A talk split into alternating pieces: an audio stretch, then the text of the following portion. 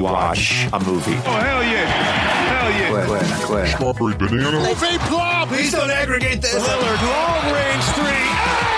Their defense is atrocious. Atrocious. I'm, I'm sort of the rock star. Right on the cowboy. People. Tissot is the official watch of the NBA. Everybody who listens to this podcast knows how I feel about aggregation. I'm oddly intrigued by neck tattoos. You know, we love China. We love you know, playing there. Oh man, I'm sorry. It's just hitting me right now. Shut up and listen. You think you're better than me? All right, we're back. Welcome to Swish FM. Chris Wendelken and Ben Craw. Ben, uh, as the number one sports podcast in Apple and Spotify. I know you've been. That's uh, right. You've, you've been looking at the numbers, crunching the numbers. Um, yeah, really, really huge news uh, to announce. Yeah. yeah, we we're number one in the sports category. Yeah. uh, really, really incredible. Just want to thank everyone for Yeah. their support. The name all those downloads, all those listens. Yeah, I guess it worked. Totally So- worked, man. Anyways, uh, as the number one sports podcast, a lot of people are expecting us to talk hoops today. Uh, the old, you know, stick to sports adage. But, you know, given the state of the world, I think actually we're going to hit pause for a second and focus our attention elsewhere for a bit and then kind of tie uh, a discussion about like the state of the world to basketball because actually the two things are pretty much intertwined. But um, real quick, man, how you doing? How you holding up in these extremely turbulent times? Uh, I am. Uh, I'm holding up. Uh, you know, pretty well, uh, relatively, all Yeah. things considered. Uh, I I feel like anything that I am uh, like currently experiencing um, in the past like two or three weeks is like purely like emotional or mental, and not like physical. I'm uh, I feel pretty removed and like kind of distant from everything physically because I'm still up in Connecticut at my in-laws' house, um, and um, yeah, I feel a little bit like I'm just kind of consuming everything passively, um, which is um, yeah, not uh, it's that's kind of I don't know that presents like its own challenge, but I think part Yeah. of like a, tr- like getting over that is is what we're gonna like just talk about today and kind of Yeah. like yeah Yeah, I'm really actually Um, curious about your experience and perspective because I think we are also having like fundamentally different experiences. First of all, just in like Yeah. our lives are very different. Like uh, you're up in the country, I'm in the city. You're a parent, I am not. Like there, Mm-hmm. there are just there are I feel like some unique differences in our experiences, even though we're both you know two middle-aged white guys with perfectly fine uh, jobs and, and lives. Um, there are some differences, and I'm I- I'm actually interested to talk about that. But um, yeah anyways, as our listeners have uh, probably realized, our episode is uh, out a little late this week, Ben, and uh, the reason is simply that Black Lives Matter, and out of respect for that, you know, situation going on in the streets, we wanted to sort of unclutter the airwaves a little bit and allow folks to focus their attention on matters much more important than distractions, um, which is what our podcast can often be. You know, deep diving the Oh, our NBA playoffs podcast- from 1994. yeah to to be clear, Chris, our podcast is 100% a distraction. yep. Um, that is its main purpose and goal, at least uh, in my life. Yes. Um, uh, and you know, it's funny. We talked. Um, so should we should we sort of reflect on on the Yeah. backstory of like our? So we we sort of took a crack at this. Like I guess that was a week ago. Um, Yep.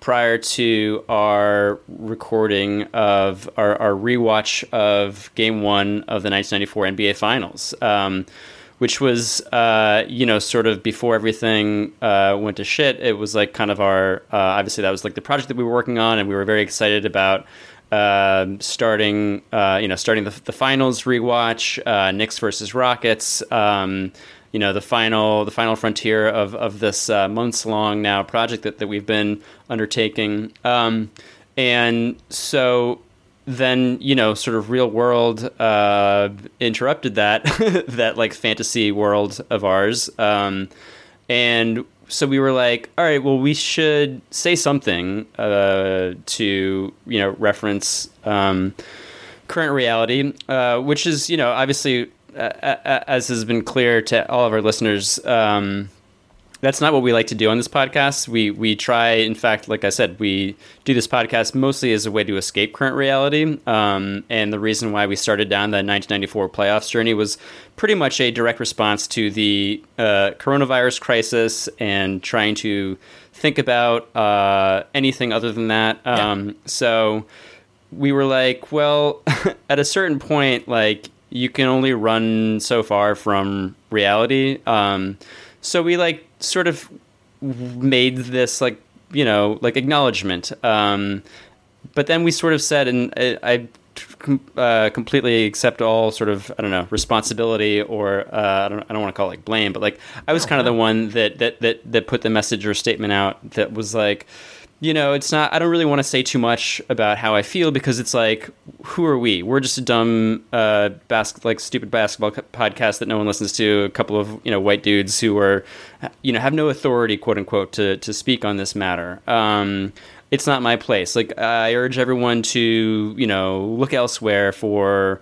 uh, the voices and the and whatever like the the the uh, guidance that they that they need to sort of figure out how to process all, all that's going on and, and what to do about it. Uh, it's not my place. Um, and, I, and I sort of, I don't know, I sort of uh, approached it all from like this position of like humility. But um, looking back on it, I realized it was like really just a, a cowardly cop out to, to, yeah, it's to a say bucking that. of Um, any sort of responsibility. yeah, it was a complete abdication of like, I- I didn't want to say like this isn't my problem, but it was more like I don't know how to solve this problem. So and, and it's like, uh, so I'm just gonna like kind of, you know, obviously like I believe that I in my heart and like the sort of political and social beliefs that I have are like on the right side. Obviously, I support, um, you know, the all all, all the the protests and, and demonstrations and um, am appalled at the uh, root causes of those protests, both the uh, you know actual instigating event, the murder of George Floyd, and and everything that led up to that, um, in both like you know small and and massive uh, ways. Anyway. I, I was like, whatever. I feel uh, good about how I feel, but I don't. I'm not like gonna tell anyone else how to feel. Um, kind of a thing. Um, and I don't know. I like that felt like the sort of way to feel at the time. Uh, and then I think you know, with talking about it more and thinking about it more, and with you, it, I realized like, no, that's stupid. Like that's uh, cowardly and lazy and like kind of wrong. Yeah, it's not even Um, remotely truthful. Is I think the most important thing.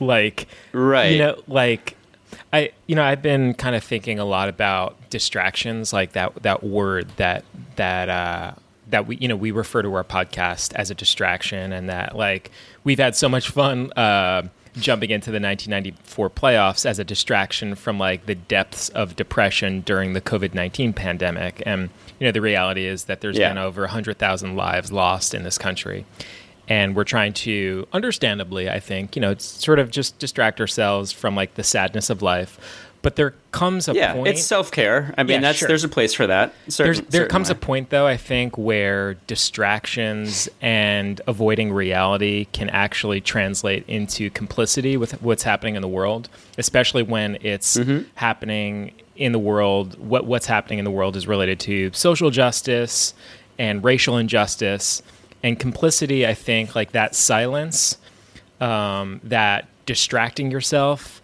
is actually more deafening and more distracting than just the reality itself. The when when you become so sort of um, like when you have such tunnel vision and you're so blinded and so unwilling to sort of just address reality, it's actually way more distracting and weird than just talking about reality itself. So um, yeah. yeah, the thing I, I I think both of us felt so we like whatever we talked last week for 10 minutes 15 minutes Sure. at the top of the show and then we went into our uh, our recording our, uh, of the you know uh, of game one of the NBA finals we just kind of like went ahead with like doing the thing that we had planned um, and I think it was fine, whatever. Uh, it was our usual bullshit, but it definitely like the whole time. I think um, uh, I don't know. Speaking just for myself, um, it felt a little off. Like I felt like I I Yeah. was like, I was like, I felt a little guilty. um, and I think it kind of, I don't know if it is reflected at all in, in, in our recording. Um, but the whole thing felt a little like, I don't know, like we're just doing this to do it. Like let's just get this over with because we both watched the game, we both took a lot of notes, and we are supposed to do. You know, we're, like for some reason, we've given ourselves this assignment to complete this. Um, this, yeah. this, yeah. So, so, so I guess this is what we have to do and it just didn't it just didn't really feel that great and like um and i was like oh whatever like we'll just put it out there and then we'll you know uh, this is a, a thing that i don't know like obviously this this issue quote unquote isn't going away so we can't just like completely stop our lives um and that's what like uh, uh i feel like a lot of the, the things in the shows and stuff that i've listened to talks about that feeling of being like well how paralyzed should I be? Like how right. much do I need to like interrupt, disrupt my. My comfortable daily routine um, in order to like feel okay about how I'm reacting, responding to this, um, you know, this this crisis, this uh, moment in, in American history. Um, and yeah, and I don't know the answer to that question. Like I don't, uh, you know, I think uh, I mean, there's no point. I don't know how. Uh, let's be real. There's no point at which it's okay to just like go back to normal life and just like, all right, this one will just be about basketball. you know what I mean? Like, it's never actually yeah. going to be okay. Although that will eventually happen at some point because that's just the nature of reality. I think that people sort of become numb to injustice and sadness, and at a certain point, people just stop caring about, you know, injustice and and and uh, disparities in the world. Um, like I know we yeah, certainly have. Like is... we we talked about uh, you know Hong Kong and China at the, at at, uh, at the beginning of the NBA season, and we mm-hmm. really cared about it. And then at a certain point, you know, the season began, and we just just sort of made a decision consciously or unconsciously just to focus on the happy stuff which is like oh basketball is fun and you know right. like not sort right. of acknowledge the um, gross, uh, you know, like injustice that it's like built on. Um, so the reality is, at a certain point, I'm sure it will become less fashionable for people to talk about these things. It'll become less hip to have these difficult conversations, and it's our responsibility, I think, to fight our damnedest uh, you know, to swim upstream, to f- claw and, and, and, and scrap and fight uphill to keep this conversation in our, to hold it w- as we talk about other things. Because eventually we're yeah. going to move on to other parts of life. But I think what's central and important is that we realize, like, you know, eventually we'll talk about basketball again, but the reality is, r- racial injustice, like basketball is built on racial injustice. so yes. like we can never really escape this conversation and we should never be escaping this conversation. And it's always there. I mean, it's always there. It's just a matter of if we want to sort of acknowledge it and how much we want to acknowledge it. So I think the yeah. nice thing about a podcast and having a, a partner you know, like on a project like this, a partner in life, whatever it is, like you can have someone you can sort of hold yourself accountable to. And the nice thing is that we have like a whole audience of people to hold ourselves accountable to uh, to hold ourselves account accountable to. So I feel like the word yeah. "whole" is is I don't know whole. That sounds like a big audience. Uh, I would I would call it. I don't know. I don't know how big our audience people. is, but whole but whole really. I feel like that's really uh, really really really pumping ourselves up here. I love it. Basically, you know, today, man, like no no distractions today.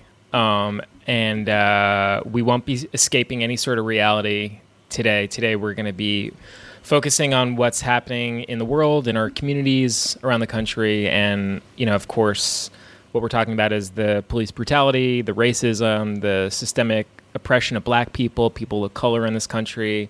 A conversation that has obviously been sparked by the May 25th murder of George Floyd. We should call it what it is, which is a murder.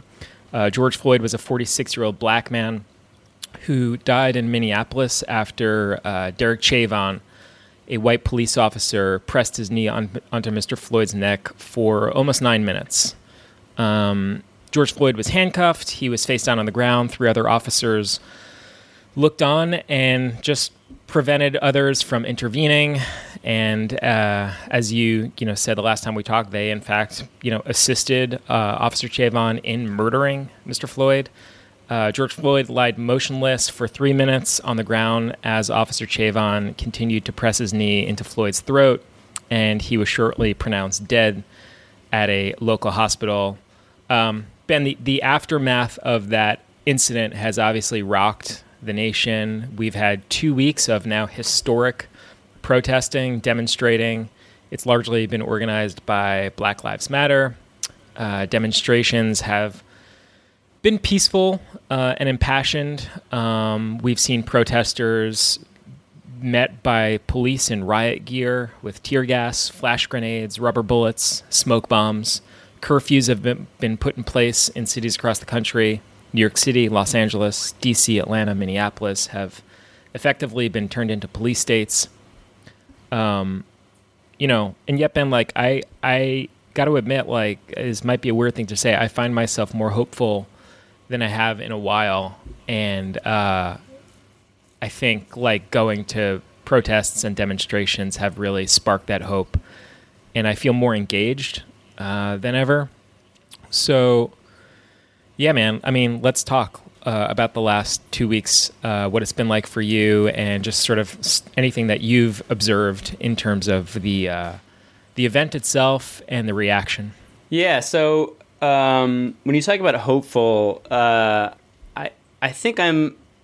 It's really really hard to be hopeful um, at all in America in 2020 about anything, pretty much. Um, but and like, there's like a really natural instinct to like, you know, be cynical and be um, uh, to sort of like you know immunize yourself against disappointment by being like whatever nothing's ever going to change. Um, and you know especially when uh, that feeling is i don't know i it's hard to say you know like oh i'm really optimistic for change uh, especially when uh, basically the whole you know history of um, this country sort of flies in the face of that kind of optimism. Um, and, you know, I think when these protests first started, uh,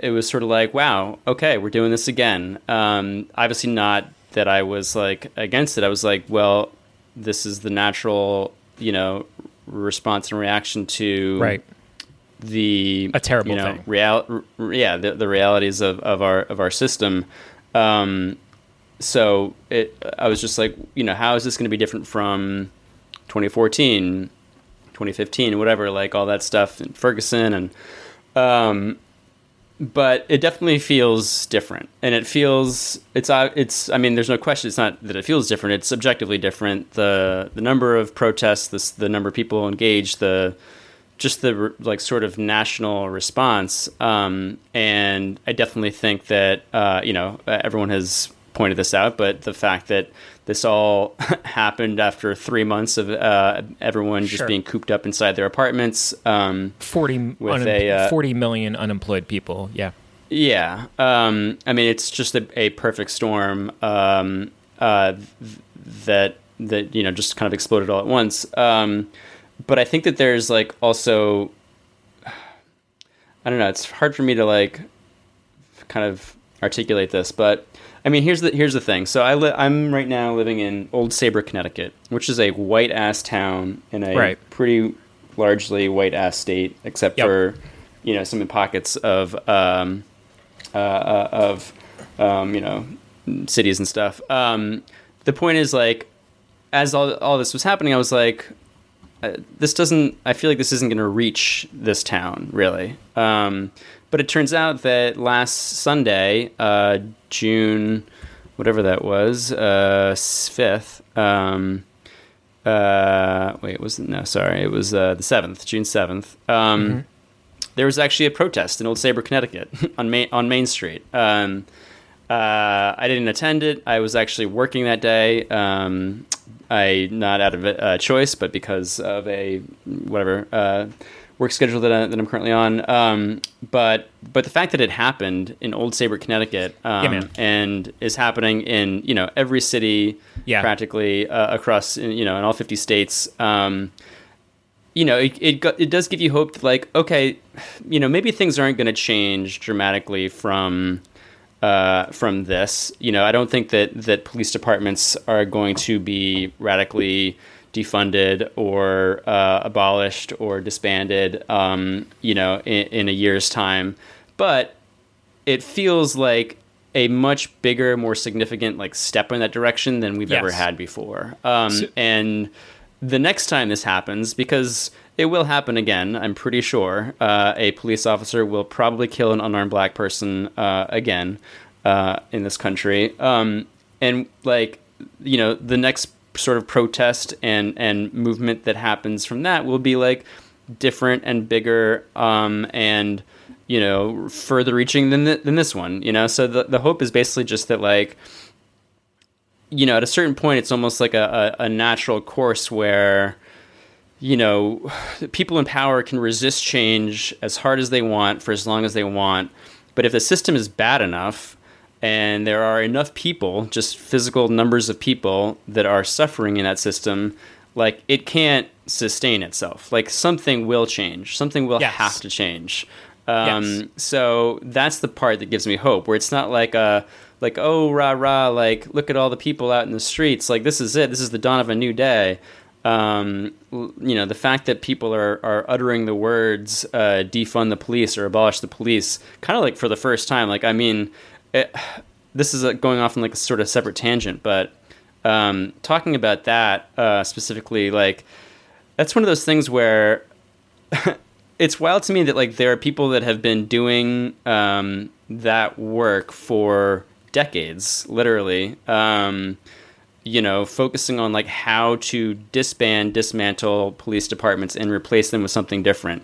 There are people that have been doing that work for decades, um, and I didn't really know that that was a thing until three weeks ago. You know, um, like I didn't like that's a phrase that I like. As soon as I heard it, I was like, oh wait, that's that's like a, a thing. Like that's possible. Like oh shit, like I want to read about that. I want to see. I want to learn about how that how that works, and the, I want to you know study the people that have been doing that work. Um, and like it's crazy to me like the idea that like people could have been doing that work and like sort of like thinking in that way for so long um, and n- without ever really being recognized. I mean, sure, like obviously, like if you are like there are communities uh, and and and and small pockets and groups of people that um, you know do that work and that spread that message. Um, but like fucking CNN wasn't talking about that. You know, like the No, New York was, Times and the Washington Post. It, it was an idea. It was it was an idea that like lived largely, I, f- I think, in academia and and in Yeah. like activist circles. But it wasn't like, Exactly, and- it wasn't an idea that could ever. It was not a mainstream thought. It could never people permeate. It could never permeate actual practical action and and like Yeah. actual law or practice in Right. real life. right. It was just sort of it was. It was, yeah, it was a, it was a concept and it was an abstract concept to to everyone except for the people that were actually doing it, um, of course, who were doing like real, serious, hard work. You know, not just writing academic papers, but but you know, going to cities, organizing people, organizing communities. Um, but the fact is that right, like no no one was talking about it at the dinner table. Um, and now all of a sudden people are and like Amazing. that doesn't mean it's going to happen like i don't think that uh, like i said like police departments aren't going to be replaced with a completely different thing uh, next week um, but like this is a step that's certainly never been taken before like this is Yeah. a, um, like a like a thing um, where it does feel different it feels very different from from anything that we've experienced up till this point um, Yeah. so that's encouraging like that i have to like kind of like that actually Acknowledge that. it bre- breaks through my my very very hard cynical shell that i Yeah. have constructed over years of observing this country and its politics that actually like pierces through my armor to make me feel like oh like this is at least something has changed Well, my pers- my perspective on hope ha- is this. Um, you know, like hundreds of thousands of people flooded the streets in the United States this past weekend, and I mean, just think about thinking about that is remarkable. And then, you know, you you were saying that like it feels like there's a change potentially in this country, but the reality is we are now what we're seeing now is a massive like global movement. There have been protests Yeah. in London, Glasgow, Sydney, Berlin, Edinburgh, Madrid, Lisbon, Copenhagen, Milan, Syria, Syria, Brazil, Mexico City, Dublin, New Zealand, Toronto, Vancouver, Poland. So this has now become a groundswell that's we're, we're we're now in the midst of a global discussion, and there is suddenly this enormous pressure to actually have dif- difficult conversations um, about the police, about race relations, and you know, in the case of George Floyd, it was an Amer- it, it, it, it, it, it's a it's an American incident. But these are conversations that feel applicable to other places too, that have their own checkered, gross, terrible history with racism, right? And and and police. Yeah, with racism and and and and incarceration, Sure. and also just like ca- capitalism in general, which I would is you know the sort of underlying system that produces all of this. Absolutely. And I'll say Yeah. again, my perspective on hope as you know, unlike you, as someone that has actually been protesting the last few weeks, I've been to probably four or five protests. Probably the most cynical I have been the past two weeks has been during my moments on the internet. You Yeah. know, Oh, yeah. And and I think that like there it's very hard to look at the media, whether it's social media, whether it's uh, you know news media, whether it's the television, whatever it is. It's very hard to look at the news and have any sort of optimism or hope about actual change. And I will say Yeah. that like when you actually show up at an event, you realize that there is goodness in the world and people really recognize good like good people recognize good people and you're not alone in your outrage. And i have felt inspired like actually showing up and being there for my neighbors. Um, and I, i've been to events uh, all the events that i've been to have been in queens and i'll tell you like a really quick story i know i've, I've shared this with you but like I live in uh, what is considered the most ethnically diverse urban uh, area in the world, Queens, New York. And I went to a protest um, last week during the afternoon, uh, organized by Black Lives Matter. You know, it was incredibly, it, it was peaceful, it was passionate. The cops were there. Um, there were no issues. There was no confrontation. It was, it was great. And there was a person in the park where this event was being held who was not part of Black Lives Matter and had a noose in a tree. A white middle-aged man had a noose in a tree and a, and and uh, a little like picnic chair, and he had his arms Fucking crossed. insane. He had his arms crossed and he was just staring at us. And I realized it like dawned on me in that moment. Again, I live I live in a neighborhood in a district represented by AOC, right? Like this like hip liberal progressive place. I realized like if that one even one of those people, if even like one of those people lives in my neighborhood and much less is a white person, then I am certain I have a tremendous responsibility to one, let that person know that his thoughts are not welcome here, and two, to let my fellow neighbors know that I love them and I have their back. And I have to say, man, that person very quickly exited the protest and I Like- just don't understand like what they thought they like would happen. like what, who knows?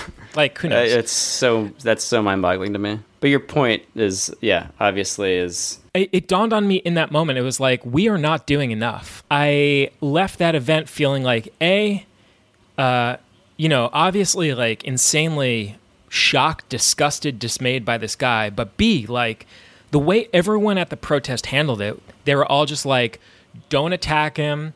look at this asshole, take a photo if you want, whatever. Like, let people know, like, this is real. Like, this is, this is America. this is the neighborhood where you live. And, like, it was just such a galvan, it was actually a very galvanizing moment, man, where I was like, oh, okay. Like, we are not, not only are we not done, like, we have so much, we have so much fucking work to do in this country. And it starts Yeah. locally. You know what I mean? Like, I, um, obviously like the White House is a shit show, and it has been a shit show for a very long time. And it I don't has been a know. You're not show- excited about uh, you're not excited about Trump's speech on race penned by Stephen Miller. I don't know. That Oh, could be very that- healing. yeah, it could be very healing. Uh, Yeah. I will say, like, I think both parties, both political parties, have done like shitty things. Um, Oh, yeah. but but uh, I know I'm preaching to the choir here, but like the truth is, like we we Don't you dare just- speak ill of Joe Biden. Don't you dare. Don't you don't you do it. He's my guy. He's, He's, gonna a hero of yours. I know. he's he's Mr. he's Mr. Fix It. Come on. Yeah, All we yeah, gotta do is yeah. vote for him. but like And uh and and it's my point is problem like in terms of hope man like I, I- I think my perspective on all this shit is this we have to stop looking to politicians right we have to stop that that's what i've learned from all of this like stop looking to these Yeah. institutions for hope stop looking to these false gods for hope the real hope i have is in my fellow neighbors because here's what i know Yeah. man like here's here's what i know there were massive protests globally around the world, and actual change has occurred. We've seen Confederate statues and monuments ripped to the ground. You know, um, uh, I hate Eric Garcetti, mayor of Los Angeles, but he is someone that has already welcomed uh, 150 mil- 150 million dollar haircut to the LAPD budget, which currently has a budget of 1.7 billion dollars. Yeah, it's a fucking drop in the bucket, but It's hey, a haircut. I guess it's, it's better it's, than it's, yeah. it's literally nothing. But the fact that like we Yeah. are even entertaining those conversations, even if it's literally Yeah. just a PR campaign, is m- more than where we were t- two weeks ago. I also know that like they upgraded the charges of, of the of the officer that killed uh, George Floyd, and they also Right. added aiding and abetting charges to the three other police officers. Without the Right. protests of the last two weeks, it probably doesn't Yeah. happen. that uh, only happened after after the fucking precinct was burned to the ground in, in Minneapolis. dude and maybe this is what it takes maybe it takes like literally shaming these people maybe it literally takes dragging and shaming mayor de blasio to pledge to cut the six billion dollar nypd budget if that's what it takes then what that's what it takes but here's what i know the nine members of the minneapolis city council have already announced their support to disband the minneapolis police department at a rally Yeah. uh, over the weekend and like Yeah. that Nine, shit- nine out of the uh, nine out of the thirteen. That is, it was Sure. uh, yeah a, a veto-proof majority. But yeah, the um, not not all.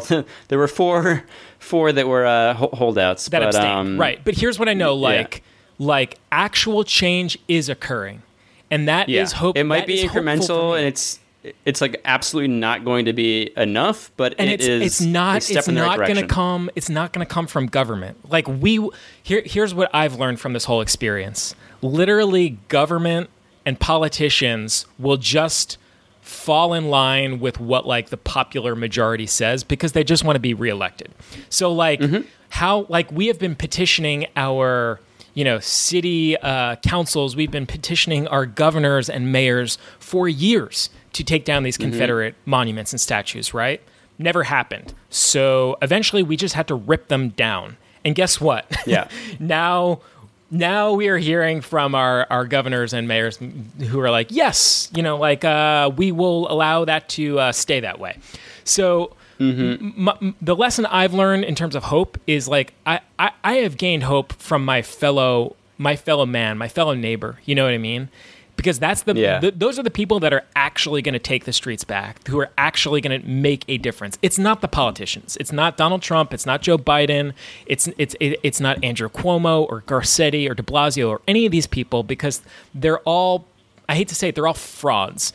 But like I do have hope that our like You hate to hear you hate to hear that. you hate you hate to admit it, you hate to hear it, but I have hope in like Yeah. my neighbors.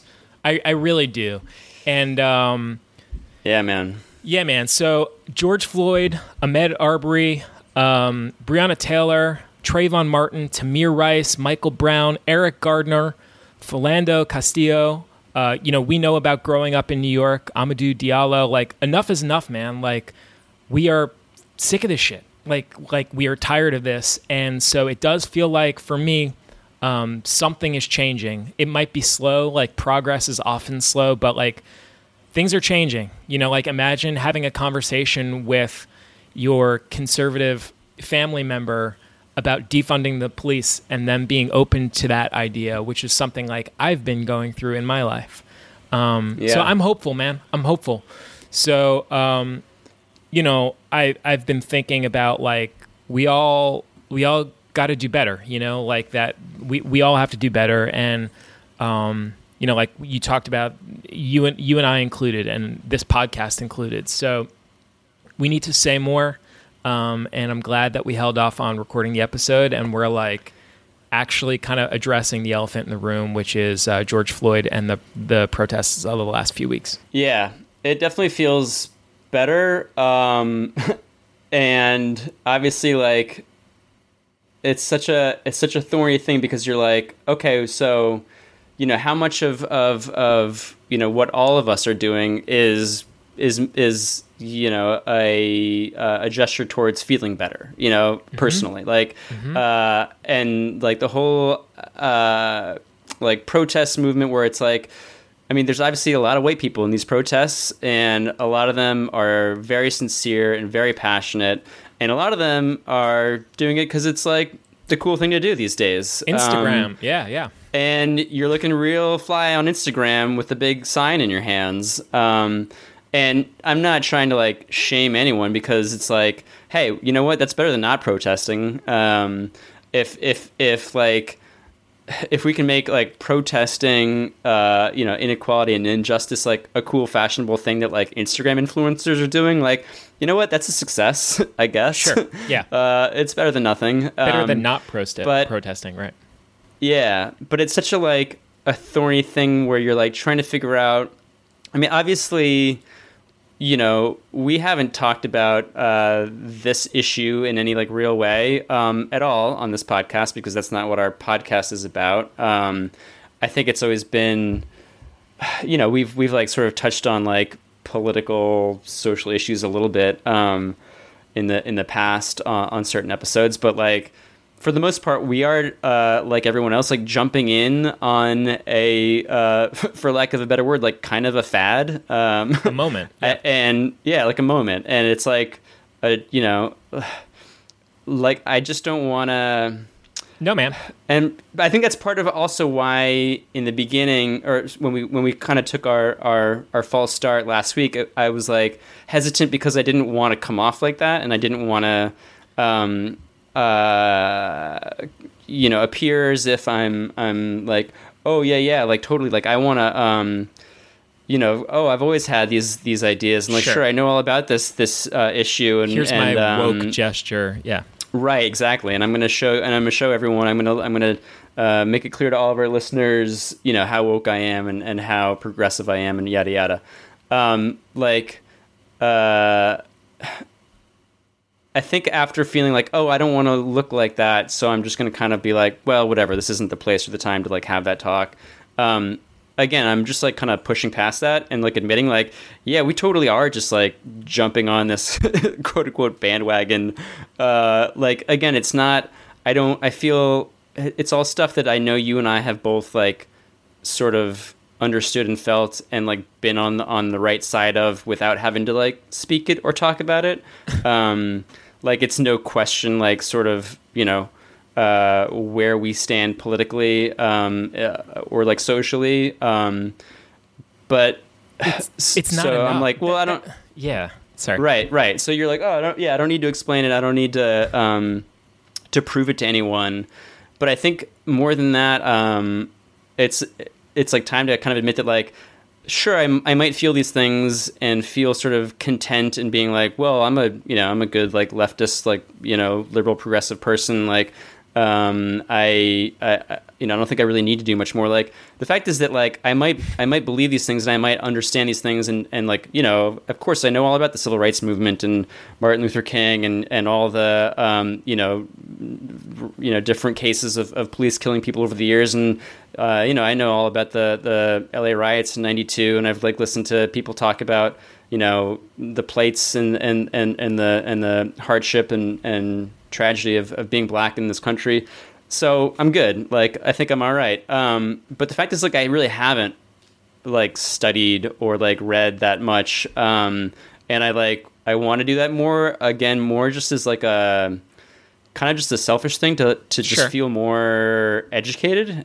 Here's the thing like um that's great that you want to like read more for self-improvement but the reality is like no one actually it doesn't it's great like what we do in the privacy of the ballot box at the election but like it, it's not enough like i think is is is the point. Like to to say like well i know what my politics are so i don't need to like have this whole podcast where i like sort of um where I sort of champion these ideas. It's like actually at this point, if you're not vocally championing championing these ideas, yeah. you sort of fall in the complicit um, bucket. You know what I mean? And and that's the sad truth because that's how bad things are are in this country.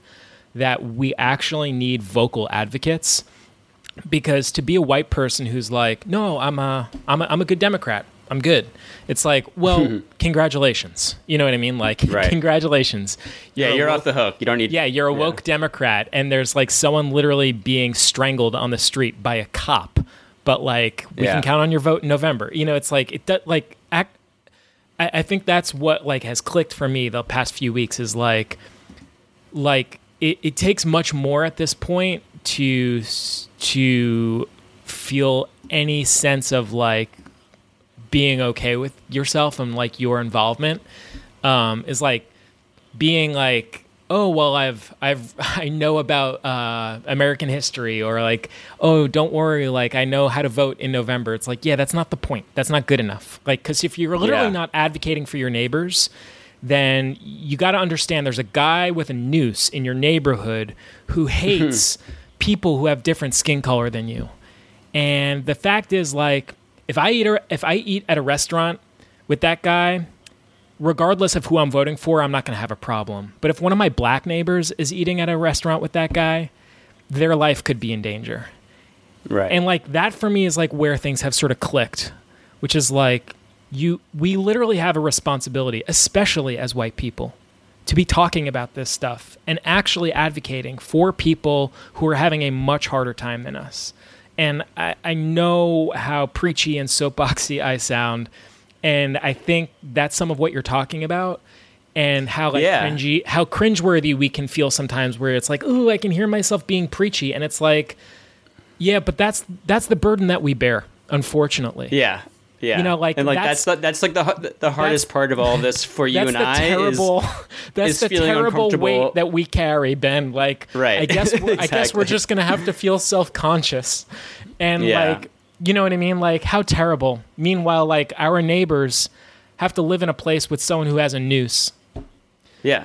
So Yeah. Or, gonna- or like or like live be- in a city without clean water or like Yep. yeah just like not have like, or be any terrified when they're pulled over by the cops. yeah You know, Yeah. so like that's the burden that we carry, and uh, Right. God forbid we have to feel so- a little a little awkward and and and like queasy uh, uh tr- trying trying to to talk about this stuff without sounding like an asshole um that's God forbid. really the We greatest hardship that, that Yeah. we have to endure We should all be Um, so lucky. But I think also like Yeah. you were getting at something before, and like this is where I am interested in us like you know it's it's kind of perfect timing with the changing of our podcast name and all this like you know there comes a point at which like we need to look at ourselves too and be like well here's the thing like we do this podcast about the NBA and let's talk about that. Like our culture, you know, is obsessed with athletes.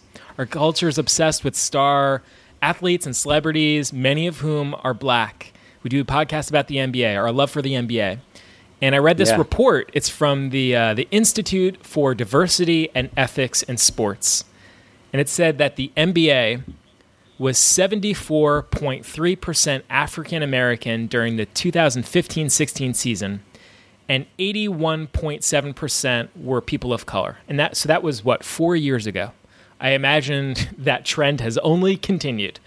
So Yeah. it, 75% of the league is black, 80% of the league, people of color.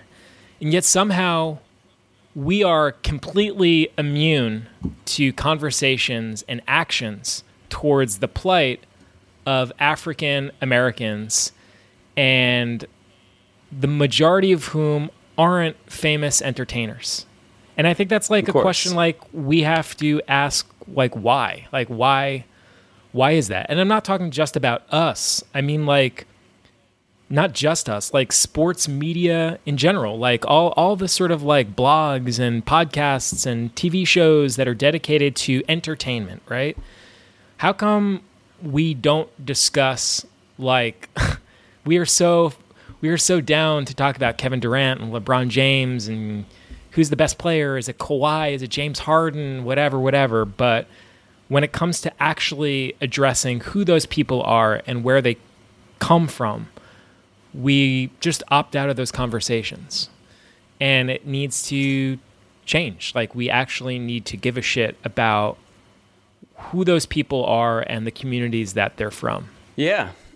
And I mean, it makes sense why we don't do it because it's like not fun Yeah. and it's not easy. Uh, and there's no like cool like highlights to watch and there's Yeah. no like f- you know nerdy stats to geek out about. Yeah. Um, but I think that there's a way to to I mean, like I hope we can kind of use this show as a way to like I don't know, w- at least like work it in and, and like and like find like entry points where it is fascinating just from like uh you know a historical perspective Yeah, or man. like something that that we can kind of like gr- you know grab onto um that will be something that is like you know that that's like not a history textbook but that is like it's still you know real and that and that uh you know has like some some truth and some value to it um and i don't know like i think a lot about how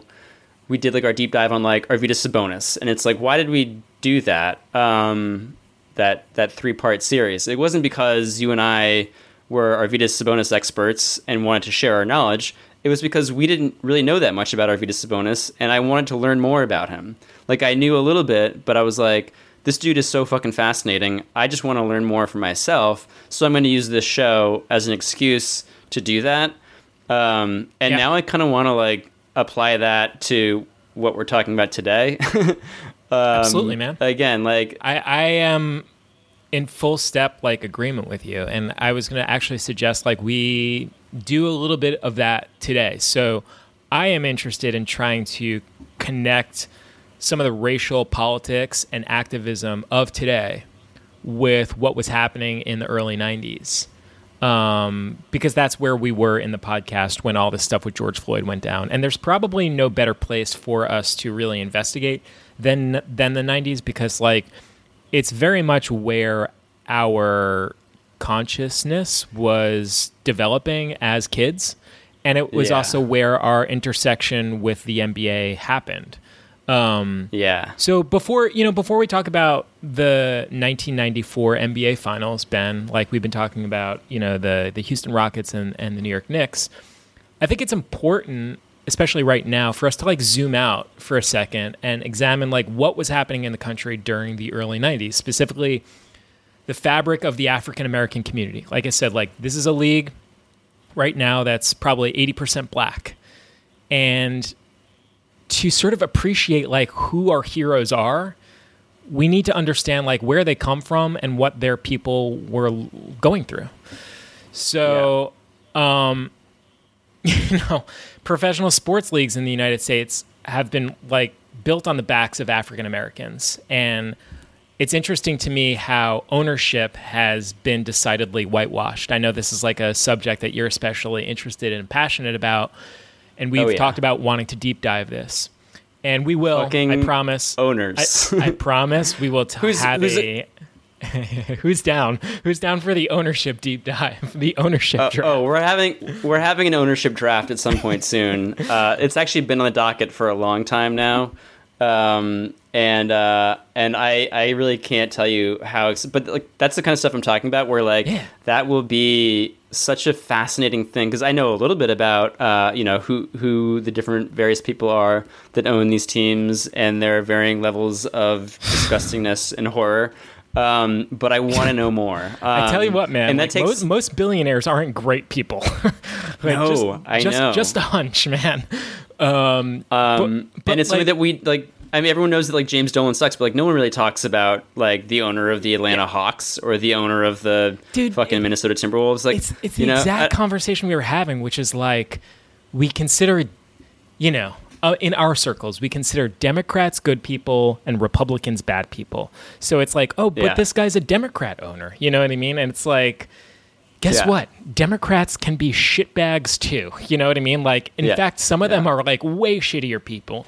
So yeah, I, I, I, I I did just like a little cursory in, uh, research here, and I want you to consider this disparity in in terms of the power dynamics between management, NBA owners, and labor, the employees, right, the players in the NBA. In 1994, during the series that that we're watching between the Knicks and the Rockets, in 1994 there were zero black owners in a league built on you know the blood, sweat, and tears of African American athletes. And how far have we come since Yeah. then? Robert Johnson of the Charlotte Bobcats, now the Charlotte Hornets, was the first black majority team owner in the NBA. That happened in 2004 2005. He was succeeded as the Bobcats owner in 2010 11 by another African American, Michael Jordan, right? Arguably the, the greatest player to ever play in the NBA. To this day, goat. Michael Jordan is currently the only African American NBA owner.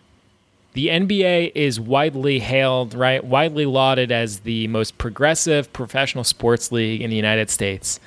And we have one NBA owner. How many teams? 30? So, 30.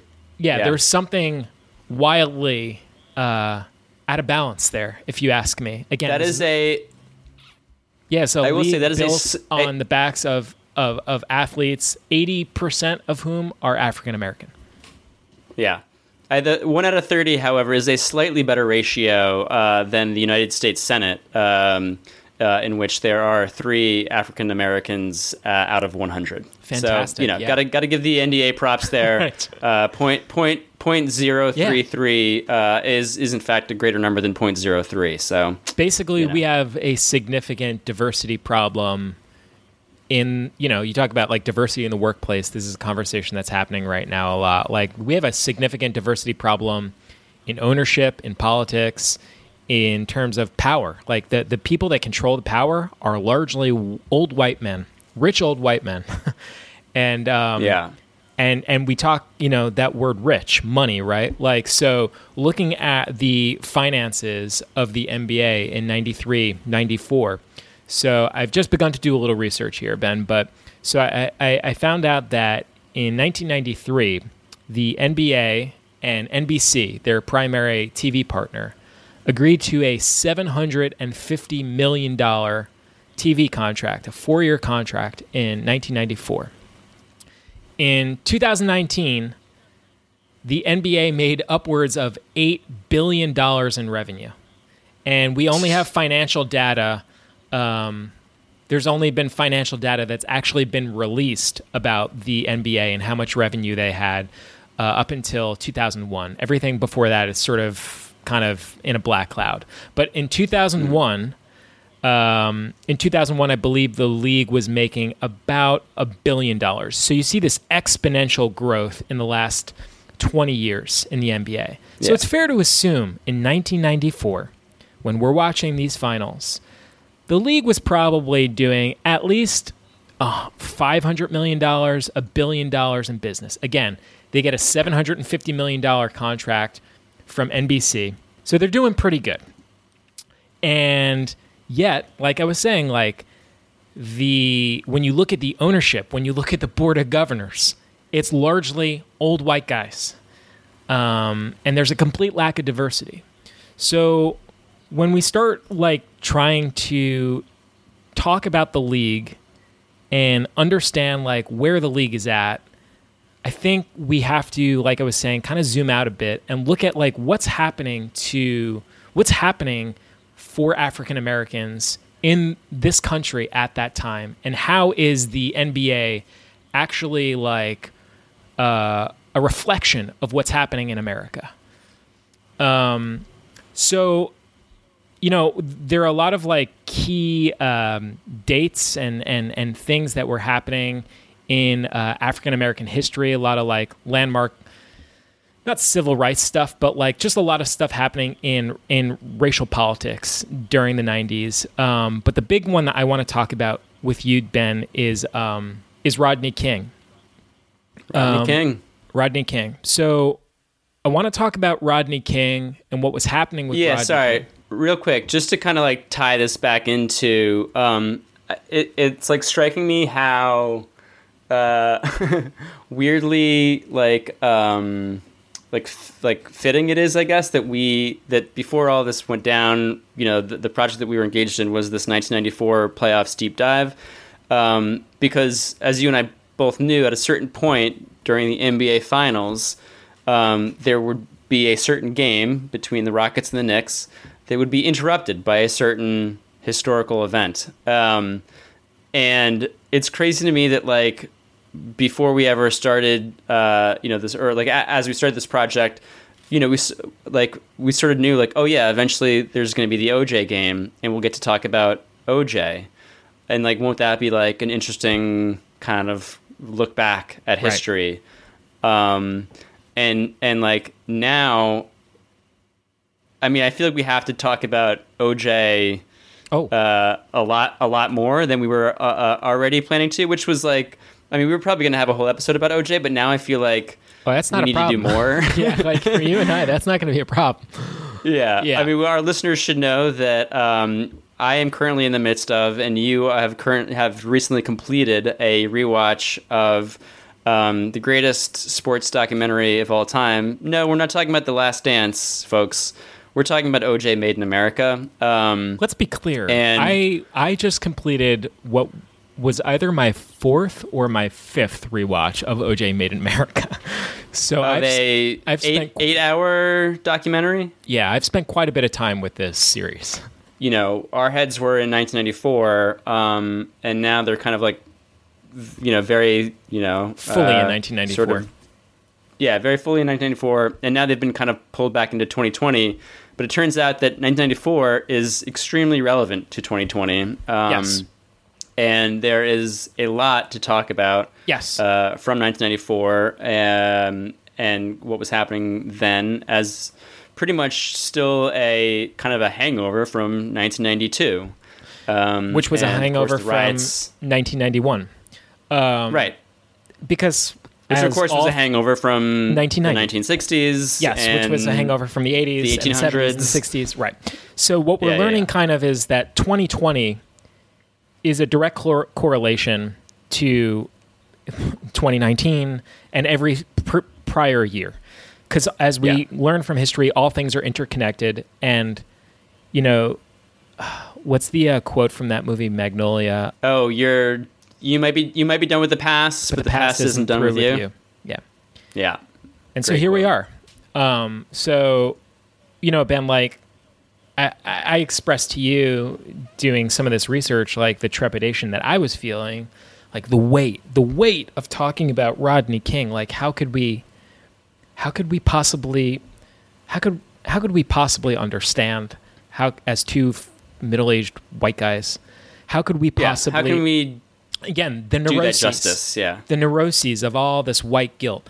How could we possibly understand? How could we possibly research this thoroughly enough? No matter what, no matter what, we're going to be letting someone down. We're not going to be doing enough. But Yeah, I'm we're calling, gonna sound like assholes. I'm calling. I'm calling bullshit on on us and that train of thought because it's actually a cop out. And so we're going to try our best and we are going to admit that like we're not experts and we don't know it all, but we're going to just try to start having a conversation. So, Listen, listen. We might fail, but as Ryan Rosillo has bravely taught us, Yes. um, it's it's okay to try. It's Yes. okay to try, and it's okay to fail. yes. Um, and we can all do better. So, in my lifetime, I think probably in your lifetime, the most grave, serious matter of racial profiling, uh, police brutality um, that we have ever experienced or, or learned about, maybe prior to George Floyd, was Rodney King.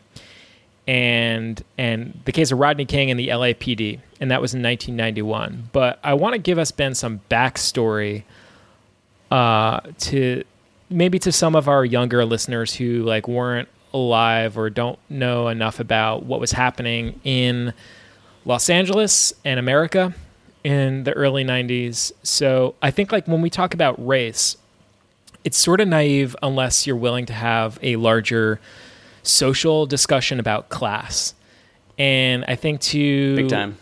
in order to talk about the African American experience in Los Angeles, to talk about the African American experience in the United States, um, and to understand the events of Rodney King and the Rodney King beating and the riots, you really have to examine and uh, understand a bit about the tension and the disparities that exist and existed and still exist between the various ethnic groups and how ethnic groups are cut along class lines in society. How how certain uh, races and ethnic groups are sort of marginalized by class, and often that happens by certain ethnicities and certain groups basically being what's called redlined and put in different neighborhoods and put in these very um, uh, uh, racially um, segregated neighborhoods. So, and this was very much the case in Los Angeles in the early 90s. So, in the year before the Rodney King riots, in 1991, there had been this growing resentment in Los Angeles between the African American community and the Korean American community. And these racial tensions had been brewing actually for decades, but it reached a boiling point in the early 90s. Um, many of the, the, the Korean small businesses, shop owners, deli owners, uh, supermarket owners, people that uh, run uh, that were running bodegas felt that they were being the uh, the targets of, of harassment and shoplifting and theft by African Americans. And Ben, if you remember um, the 1989 Spike Lee movie "Do the Right Thing," there's actually a subplot in that movie where a Korean grocery owner spars with the young black youth in Bed Stuy in Brooklyn. So there's this dynamic where there are these Korean business owners um, in Los Angeles who are feeling threatened by the African American community. And conversely, many black people in Los Angeles felt disrespected and humiliated by Koreans who were doing business and displacing their people in neighborhoods like South Central and in Koreatown. Um, and African Americans viewed those as neighborhoods that were very much their own. And they felt that Koreans didn't have any respect for pre-existing culture um, and pre-existing people who were there before the Korean businesses came in. So you have these two um, underserved, underprivileged, marginalized ethnic groups: the Korean Americans, the African Americans, living in Los Angeles. It's the early '90s, and they're effectively blaming one another for their problems. But absent from that conversation are the white people who have systematically and strategically engineered their disenfranchisement, and they are completely absent from that uh, from that discussion, from that power dynamic. So, on March sixteenth, nineteen ninety one, a year prior to the L.A. riots, there's a convenience store owner, a clerk, um, a store clerk, wh- whose name was uh, Soon Ja Du, a Korean immigrant and she shot and killed a black ninth grader named Letitia Harlins. And very, very simply, here's what happened. 15 year old Letitia Harlins, she goes into a grocery uh, Empire Liquor Market, which was owned and run by Soon Ja Du's family. And uh, Letitia Harlins takes a $1.79 bottle of orange juice and puts it in her backpack, and it's caught on security cameras And so she approaches the camera. Uh, she she approaches the counter with some money to pay for the orange juice, but Soon Ja Du didn't see the money in her hand, and she confronts Letitia Harlan. She accuses her of being a shoplifter, and she over you know she oversees like what was happening on the security cam, and they have a brief scuffle. Letitia Harlins decides like enough is enough. She takes the orange juice, puts it on the counter, and she's leaving the store. And as she's leaving the store, Soon Ja Du takes out a gun and shoots her in the back of the head and kills her. Jesus. So Soon Ja Du was convicted of voluntary manslaughter, but her sentence was suspended. She was given five years of probation and 400 hours of community service and a fine.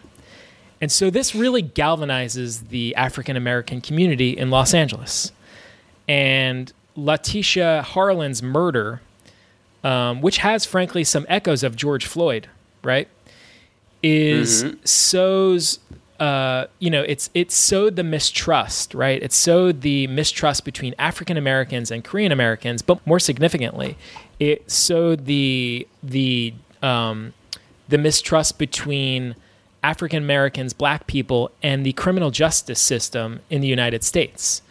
And it would become basically the bedrock, right? The foundation. And this is nothing new. This is just an example, and it's a uh, an example specific to the early '90s. Uh, but that that mistrust would become the bedrock. It would become part of the foundation, just another brick in the wall for what would unfold with the Rodney King riots, and of course the eventual trial of O.J. Simpson. So when you think about, you know, African Americans in the early 90s in South Central, in Los Angeles, there is this growing discontent, this growing disbelief that they that they can ever have justice. So now, Ben, it's March of 1991. Let's talk about Rodney King. The California Highway Patrol is attempting to pull over an African American male named Rodney King. He's speeding on the LA freeway. Now, Rodney King was on probation for robbery and he had been drinking. Uh, he had been drinking on the night of this high speed chase. So he leads cops on a, uh, on a on a chase down the LA freeway. And when the highway patrolmen are finally able to catch up to him and pull him over, at this point there are several LAPD officers on the scene.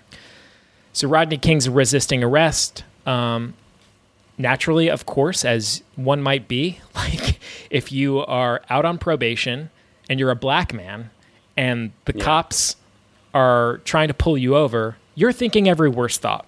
you're thinking, Yeah. I, I'm about to die. Like, I, This is not going to go well for me. yeah, I'm about to die here.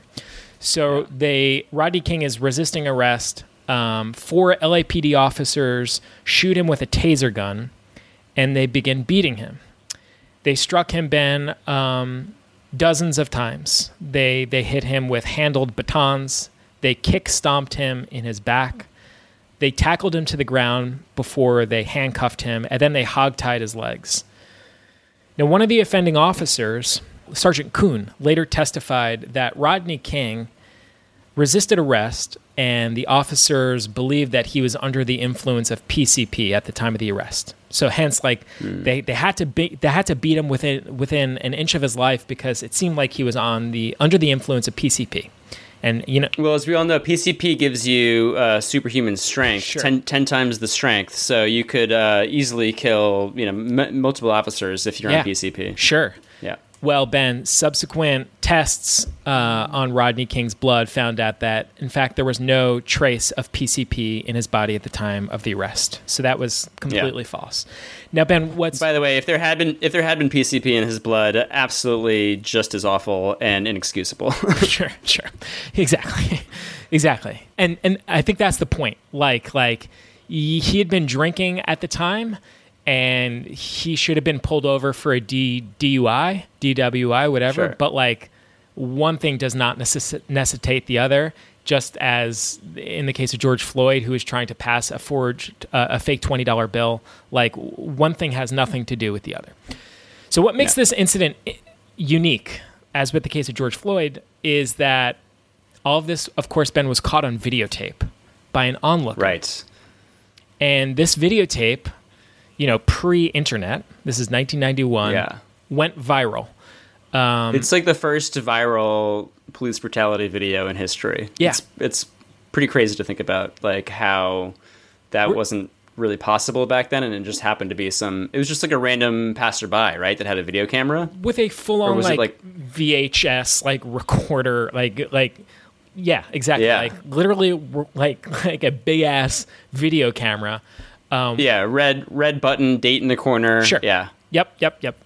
So the the beating of Rodney King was captured on tape, and it inspired worldwide outrage. You know, it inspired outrage in the city among the African American community, and you know the the community had long condemned the racial profiling and its abuse of fellow African Americans at the hands of the police force. And finally, finally, there's a videotape, right, of it actually happening. Yeah.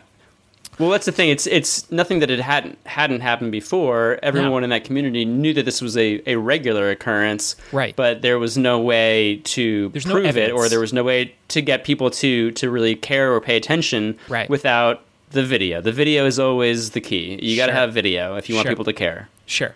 So we have the video, and there's this mass outrage. We're finally going to get justice. The LAPD are finally going to be held accountable. So people start demanding that LA Police Chief Daryl Gates that he be fired. They demand that the four officers involved in the incident, uh, you know, be reprimanded for their excessive use of force. And um, Rodney King, uh, you know, had had a case. He had a case in court, and what what became sort of so telling and so fucking frustrating was the Rodney King case was moved. Uh, what, Ro- the officers in the case were not tried in South Central Bend. The King case was the officers were tried in Simi Valley, a a lily white suburban neighborhood on the outskirts of Los Angeles. And I what do you believe that is the the location of the Ronald Reagan Presidential Library, if I'm not mistaken. Ah, to, fantastic. to give to give you to give you a sense of uh, what kind of town Simi, Right. Simi Valley is. So, um, in April of 1992, Ben, a jury, a jury of their peers, found the four uh, offending police officers not guilty, and very significantly, Ben, one week, one week prior to that not guilty verdict, a state appeals court unanimously upheld the sentencing decision in Soon Ja Du, the murderer of Latasha Harlins. So suddenly, th- the whole African American community in Los Angeles is like pulling out their hair. They're like, "Wh- like when is enough enough? Like, will we ever have Yeah. any sort of justice? So there is suddenly rage. There's rage over the Rodney King verdict, right? Rage over the Rodney King verdict. There's rage over the uh, the Latasha Hawking, uh, Latasha Harlins murder, and it sparks riots in Los Angeles that last for four days, um, beginning in mostly the black neighborhoods of South Central. And by the time the riots subdue Ben, more than 55 people were dead. Um, there were over 2,300 people with injuries. There were 1,000 buildings that had been burned. Uh, authorities estimated the total damage to the city of Los Angeles was about a billion dollars. And in the next year, two of the four LAPD officers involved in the beating were retried and convicted in federal court for violating Rodney King's civil rights. He was awarded uh, $3.8 million in a civil lawsuit um, paid out f- by the city of Los Angeles. And so this is like on the heels of what we're watching, you know, which is which is the NBA Finals in 1994, right? And Yeah. all of all of this stuff existing in the universe is going to have a direct fe- effect to the murder trial of O.J. Simpson, and we are going to see a intersection between O.J. Simpson's trial, his pursuit by the Los Angeles Police Department, and the NBA Finals, um, the NBA on NBC, the Knicks and the Houston Rockets. Sorry, that just reminds me real quick. Um, the sorry, I just I was just uh, thinking how you know the the kind of gap in time between 94 and 90 uh, 91 um, but as I was reminded um, in an, uh, an episode of another podcast that I can't uh, stress urgently enough, uh, urge uh, strongly enough that everyone listen to. Um, talking, of course, Chris, you know it well, the the Cookies podcast. Yep. Their interview with um, Craig Hodges, which is so fucking awesome. It's just so good. Um, I can't say enough uh, how how incredible it is um, to uh, to just hear what what that guy had to say. Um, but if I'm not mistaken, was it the 91 finals or the 92 finals that uh, Craig Hodges was urging? I, I think it was, I guess it must have been 91 because it was, um, yeah, it was Magic Johnson and Michael Jordan that he was like kind of talking to, to to try to convince them to basically not play to, to kind of like protest and, and, and boycott game one of the 91 NBA finals, which of course featured the Los Angeles Lakers uh, and the Chicago Bulls. Um, because that would have been in, in, in May of 91. Um, so at that point, the the verdict from the trial of the officers hadn't been reached yet, uh, but the but the uh, the beating, the Rodney King, uh, the actual. But now, Oh, but but this is very much in the air. I mean, Rodney King is Yeah. award- Rodney King gets his three point eight million dollars from the city of Los Hmm. Angeles in that civil lawsuit on April Mm-hmm. 20th of 1994.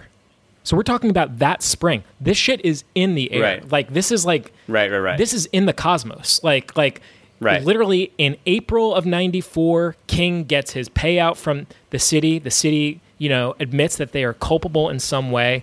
And by June of 94, Nicole Brown Simpson is murdered. The Knicks, you know, like it it's it's it's this it's this tornado. It's this swirl of um of things in the cosmos in the air. yeah. Mostly, I just wanted to remind everyone to check out the Craig Hodges interview on Cookies because it's incredible. It's incredible. Um, I mean, talking about a guy like who, you know, sort of similar to like all the people that that had been doing work uh, about you know defunding and, and disbanding police departments, who are now all in the vogue and who are now all like you know giving interviews and and and talking on podcasts and stuff. When you know a month ago, no one gave a fuck about them and no one paid any attention to them. Craig Hodges was basically saying everything that we're all saying in the year 2020 back in the year 1990 like um, and which is in fact why uh, his uh, basketball career was ended prematurely um, because like no one wanted to hear it back then um, no one wants to hear and- inconvenient conversations. yeah um, i mean to the point where like they will even if you are one of the best three point shooters in the entire uh, league um, they'll just say no uh, we don't care Didn't we, they do that the to uh, a guy named Colin Kaepernick? Like it, it's literally yeah like oh yeah that's uh, you, you know what I mean? Like yeah. how far we have not come. You know? yeah um, yeah it's weird how that that's kind of a recurring trend Yeah. Before we go, because we have to wrap up this conversation at some point here, like I want to talk to you about resources for people that we would recommend checking out. You mentioned the Cookies Hoops podcast, the, specifically the episode of Craig Hodges, which is wonderful. Um, But we're going to be continuing to talk about racial politics and like what was happening in the world as it intersects and relates with basketball um, specifically the 94 playoff series. And like we were talking about before i hope this is not hope this is not it for us. Like i hope hope this is like not the end but rather like the beginning of a larger discussion about all this stuff when we were talking about like feeling like assholes, even uh, you know, sort of floundering around, struggling to discuss this, um, I think the only way for us to actually be assholes is if like we did this one episode and we were like, all right, cool, we're good, and then and then Yeah. just like stopped, um, because then every all all of those feelings of of like you know sort of just like superficial gestures toward you know toward this um, would be true. So um, yeah, like all I can say is uh, I'm like putting this on the record uh, on uh, you know in, in our podcast so that I we can't uh, pretend it, it was never said. Um, yeah, like we we aren't gonna let that happen. let's talk about some resources for our um, massive listening audience to uh, check in with uh, if there's stuff you would recommend reading, listening to, anything you would say, hey, you want to donate some money, donate it to this. Um, anything that you would suggest? this is like a really overwhelming thing to even begin because it's like I don't even I don't even know um I I encourage everyone to like start reading things. I mean, I, I don't think I need to tell anyone to do that at this point. Um and and like researching and like um I think figuring out um places to donate is actually something that um takes a lot of time. I mean, it's of course like if you don't have the time, then just like fucking send some money to BLM or NAACP or one of the several uh, bail funds. Um, like that's those are kind of like no brainers. Um, but there's lots of other um, organizations that like you know I fully admit like I just haven't fucking paid attention to. I haven't researched or like read read into. Um, so I think like a lot of the like sort of just sheer time that I'm gonna try to spend, um, you know, just kind of learning more and reading more is gonna be spent on like which are the places whose uh, kind of projects and goals um, I believe in the strongest and Yeah. where I want to send money. Um, and at least to start, like I'm Yeah, man. super fucking fascinated by this whole defunding, abolishing police um, movement and uh, and actually like looking into the, the groups like I said that have been doing this work for years um, before it ever became fashionable. Um, one is uh, Critical Resistance, um, which is uh, a group that was co-founded by uh, Angela Davis, actually, uh, I believe, back in like the '90s. I want to say, um, and uh, its other co-founder is a woman by the name of fuck. What's her name? Um, I sent it to you. She was on that podcast. Um, anyway, figure. Uh, I encourage people to to check out Critical Resistance. Um, another one is MPD 150, which is a, a community advocacy group based in Minneapolis, um, which has been uh, focused on abolishing the, the local police department there um, for a very long time.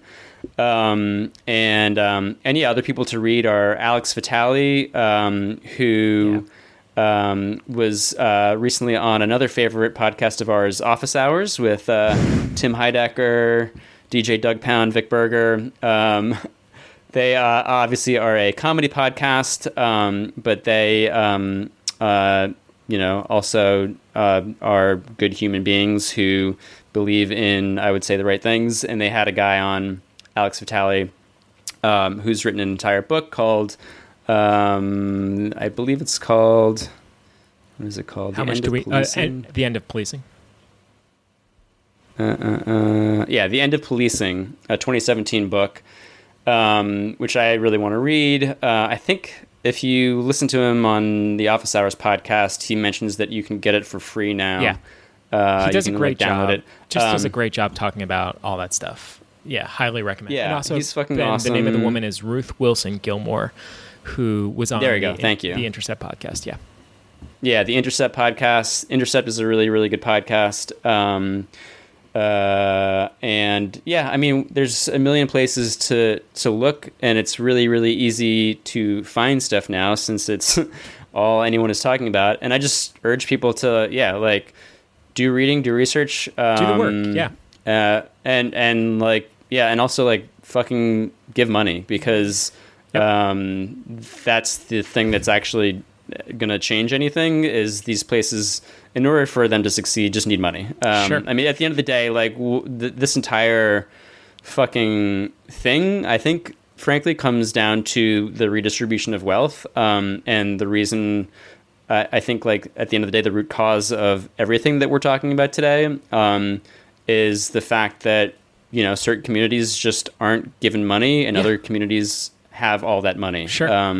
Yeah, and um, that's what creates the problem. And then they uh, attempt to solve that problem by uh, adding more money into policing instead of addressing uh, the more Right. difficult and challenging uh, problems in those communities. class So classism at its core is race is racism. yeah, I mean, it's it, they're so it's so obviously intertwined, and like the whole idea of like, oh, we're gonna solve this by like teaching people not to be racist is just like such a wrong-headed and i'm not saying like that racism isn't also a problem because obviously it is um, but like there's no amount of like fucking like training or like seminars uh, for police officers that's going to teach them not to be racist um uh and, and like that and like you know i think it's great to to like tear down confederate statues it should have um that should have never been uh, there in the first place um but like that's also not the solution um like fucking like taking gone with the wind off of hbo max um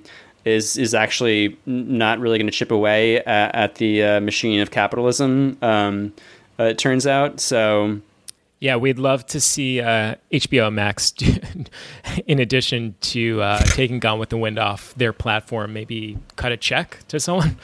Um, yeah yeah maybe some- cut a check yeah Yeah, yeah. I read that, that Disney is is gonna is considering changing the name of Splash Mountain uh, because Splash Mountain um, comes from yeah song Song of the South right which is like a super old ra- like movie uh, super racist old movie um, from uh, I don't know whatever the 1930s or something like that. So anyway that's where Splash the name Splash Mountain came from. So Disney's like oh maybe we should change Splash Mountain which is like If I mean, first of all, the Lopez twins Right. would, would be would be uh, you know so disappointed. But right, um, but if that's the extent of your political action, then it's Yeah. it's not good yeah, enough. no, I'm afraid that's not going to solve the problem Yeah. uh, that we're facing. Yeah. so Yeah. um, that's my two cents. Yeah, no more no more symbolic gestures. We actual we need like actual change and actual engagement and actual involvement and actual conversation. Um, so sure, change the name Splash Mountain, but don't let that be the only thing that you do. You know, you can Yeah. post your black box on Instagram, but don't let that be the only thing you do. And Ben, for Yeah. us, like this conversation is great, but like don't let this be the only episode where this is the um, you know fabric of of like conversation. Yeah, this is um, something I'm just going to propose right here on the spot. Uh, so I don't mean to spring one on you, Chris. Oh, baby. Um, but I think that um, uh, you know, I, I think it's actually kind of hilarious that uh, for the past two months, while literally every single basketball podcast um, on the uh, in the universe was doing you know episode by episode recaps of The Last Dance.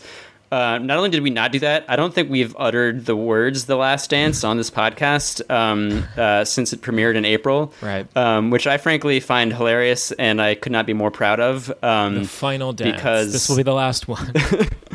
the final the final final dance yeah. Um, yeah we've been saving our thoughts on the last dance um, for uh, for a future episode hopefully um, long enough into the future that people don't even know what we're referencing uh, anymore um, but I think instead of doing a, a an episode by episode recap of the last dance should we do an episode by episode recap of OJ Simpson Made in America oh baby, you know I'm into that.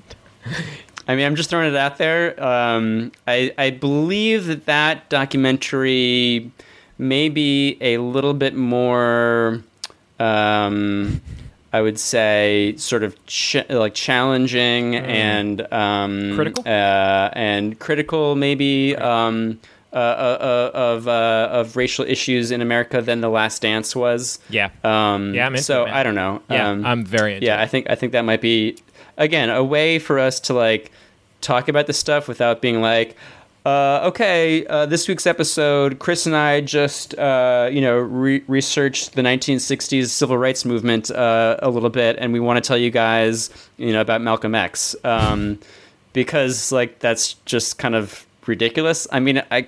I still want to do that, but like Sure. we have to like sort of you know figure out a way uh, where this will be like Yeah, I don't want to say fun because it's not supposed to be fun necessarily, but no, like interesting, I think engaging, interesting is the word. engaging. And the thing is, Yeah. he- he- here's the here's the great thing about racial injustice, Ben. It turns out it literally affects every facet and caveat of like life. You know what I mean? So whatever in whatever you're interested in, I promise there's embedded racism in that. You know, like if Yeah. if you work in the media world, if you work in the fashion world, if you you know like literally whatever it is, I promise you, there's systemic embedded in racism. Um, you know, Yeah, as a there- there are member of the media world- had in the entertainment industry, in the theater community, which I'm involved with, where it's like, yeah, it turns out like literally everyone has been part of this problem. So, hey, like, fortunately, like we we talk about something that we love, which is basketball, and like it, there's a lot here. There's there's a lot to discuss in terms of like the injustice, the oppression, and the the racism that's has been systemic in the league. Yeah. All right, man. Um, I think um, I think that's all the time we have for today. Um, yeah. this is a good start. Well, this was a yeah, exactly a good a good start. A a weird sort of like uh, you know fumbling around, uh, if if you will, but uh, it's better than saying Better than not. you know it's it's it's, it's not my place to to talk. Um, Agree. So, um, you know, what can we say? I, hope uh, people don't immediately unsubscribe from our podcast. If they Um, do, I'm ha- I'm hey, good luck to you. Actually, And- yeah, that would be Yeah. that'd be cool if they did. Um, Yeah. In fact, I, I think if anything, we should try to have fewer listeners uh, than, we, than we already do. So Yes. Yeah, um, let this be a warning me- right now. We will just be going further and further into uh, in, into these. yeah, if you think so, if, if you're you, on the if you fence, if you thought yeah, and if you thought that we didn't give a fuck about our listeners before this, then well, baby, we're about buddy, to rip you the have you have no you, you have no idea just how alienating we can be. Yeah. All right, man. It was uh, good talking to you, and uh, a pleasure as always, as uh, someone usually says to me. A pleasure as always, my friend. I'll talk to you. Um, Uh, talk to you next week. all right, man. Sounds good. All right, guys. Hope you enjoyed that. My name's Chris Wendelken. This is Swish FM. You can follow us on social media, uh, on Twitter, Instagram, whatever it is. Swish FM Radio. You can email us any of your thoughts, questions to swishfmradio at gmail.com. Check out previous episodes on our website, swishfm.com. And if you could, please rate, review, subscribe to the show in Apple, Google, Stitcher, Spotify, wherever you get podcasts. Have a great week. Engage in the issues, read up, get involved, and we will talk to you next week. You've been listening to Switch. Swish FM.